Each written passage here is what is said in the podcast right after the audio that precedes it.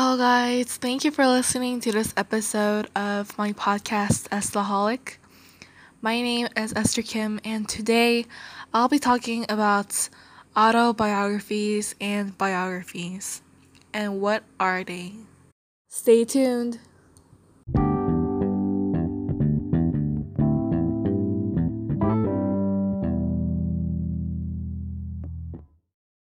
The similarity of biographies and autobiographies are that they are life stories of real people, and so they are nonfiction writing.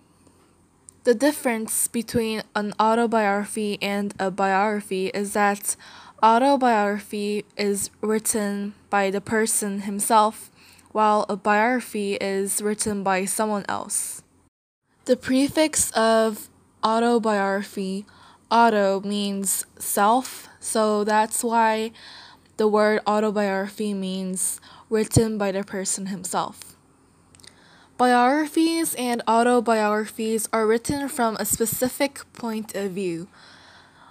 Biographies are written from the third person point of view, while autobiographies are written from the first person point of view. He or she or his or her are examples of a third person point of view, and I, me, and my are examples of a first person point of view. A person can tell about an incident in his life by giving facts and moving chronologically from one event to the next. This style of writing reads much like a newspaper article. Another person may show an incident in his life through description of the action and with dialogue or conversation. This style of writing would read more like a novel or adventure story. A good writer uses both of these styles. There are many examples of stories that tell, and it gives facts in chronological order. And there are some stories that show, and it uses description and di- dialogue. No matter whether you tell or show an incident from your life, always remember to include what, when, where, and why it happened. There are four W's, and it is what, when, where, and why. Always remember that when you write a biography or an autobiography.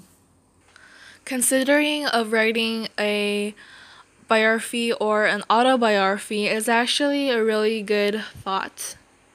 And if you are going to write an autobiography, there are some steps you can t- uh, consider of. The first step is determining the purpose for writing your life story. Second is list the major events that develop the purpose.